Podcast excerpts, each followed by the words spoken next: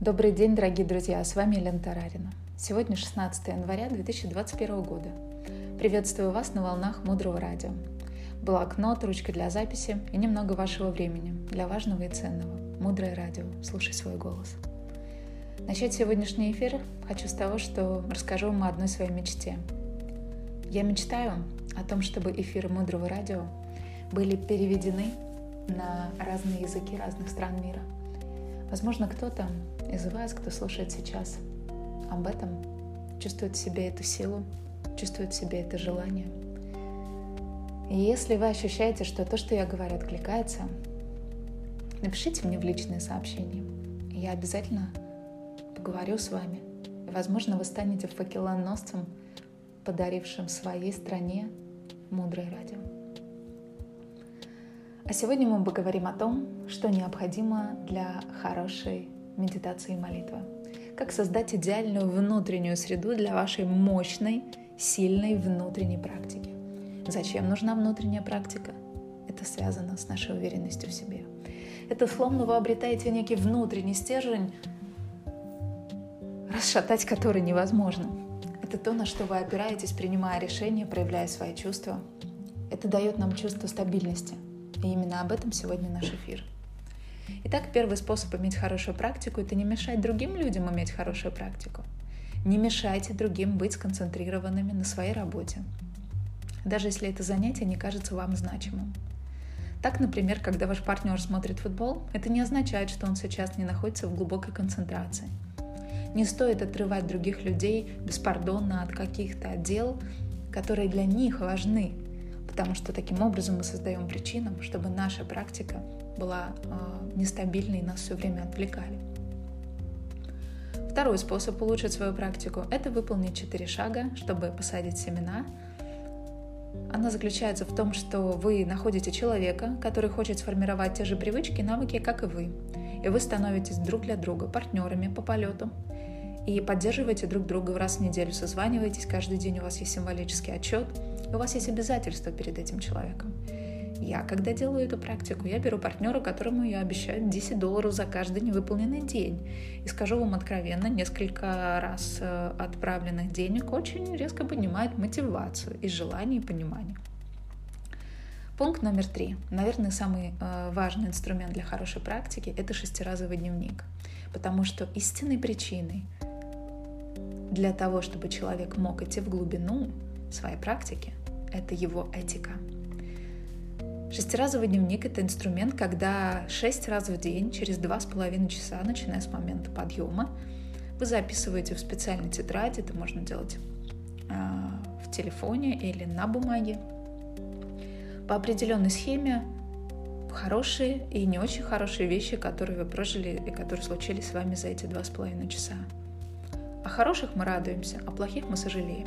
Когда мы делаем эту работу сразу, это позволяет нам достать силу из плохого и дать силу хорошему. Счастье в мелочах, помните? Вот это об этом. Детальнее о том, что такое шестиразовый дневник, мы изучаем в проекте по изучению этических принципов, который называется САД. Об этом проекте вы можете легко узнать. В интернете преподаватели этого проекта работают в четырех странах мира. В Фейсбуке очень много информации, так что кому интересно, welcome. Четвертый инструмент, который помогает нашей практике быть крепкой, называется очень красивый «Хрустальные озера» или «Ровная гладь озера». В чем он заключается? Вы стараетесь не беспокоить чужие умы.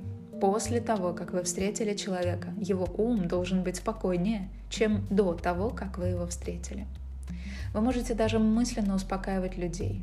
Если вы не можете это сделать физически, просто представляйте себе в виде маленькой практики, что вы успокаиваете этого человека, что вы с ним рядом.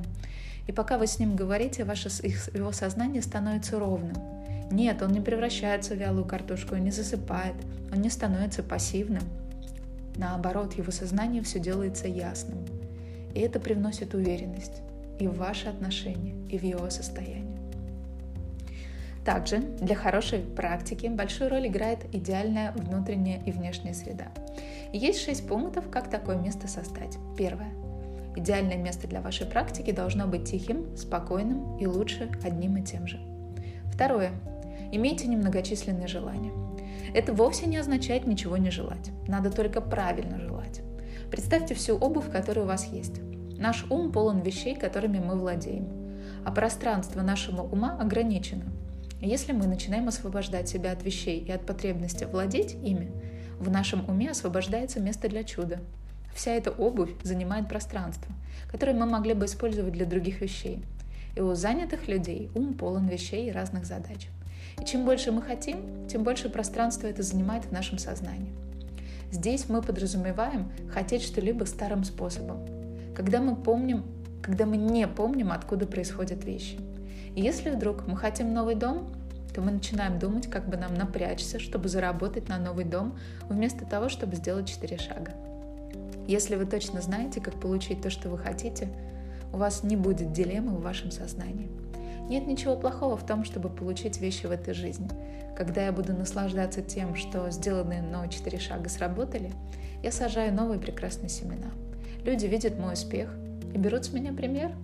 И если вы будете идти к любому успеху, не только финансовому, новым способом, это принесет совсем другие результаты.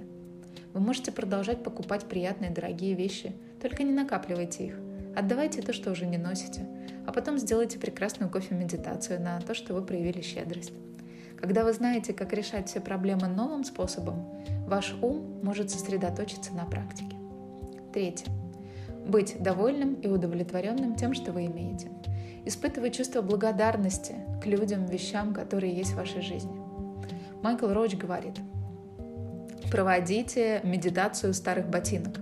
Поставьте свои старые ботинки, положите перед собой поношенные джинсы или какое-то любимое платье, в котором вы отходили несколько лет, или свой любимый потертый костюм, и подумайте о том, как много хорошего случилось с вами рядом с этой вещью, или когда эта вещь была на вас. И испытайте глубокое чувство благодарности к этой вещи, к этому времени, к этому пространству. Основная идея здесь заключается в том, что если вы не начинаете делать четыре шага, если вы не начинаете сами поворачивать свою голову в хорошую сторону, то автоматически голова сама всегда поворачивается в плохую. Поэтому у нас с вами есть выбор. Либо мы управляем своей жизнью с помощью четырех шагов, либо в нашей жизни всходит все плохое, и, поверьте, этого добра у нас предостаточно. Следующий пункт номер четыре. Избегайте интернет-зависимости. Все вещи, которые были изобретены в современном мире, это компьютер, интернет, телефон, социальные сети, самолеты, предполагалось, что они должны сберечь наше время, сэкономить. Но, к сожалению, порой эти устройства, гаджеты заставляют наш ум быть очень занятым. Все, что вы видите по телевизору, интернету, все это хранится в нашем сознании. И оно обязательно выйдет позже, во время наших практик, во время нашей молитвы и медитации, и будет нас отвлекать. Поэтому используйте гаджеты мудро, чтобы они не контролировали вас. Если у вас есть такая зависимость, попытайтесь останавливать себя хотя бы на одну секунду. Потом на две, потом на три. И эта одна секунда будет создавать причину для того, чтобы остановить вашу зависимость. Очень важно хотя бы пятнадцать минут в день. Даже если вы работаете целый день на компьютере с другими гаджетами, остановитесь, задержитесь и посвятите это время тому, чтобы спокойно посидеть наедине с собой, со своими мыслями. Просто тихо и спокойно сидите перед великим. Пункт номер пять. Живите чистой этической жизнью.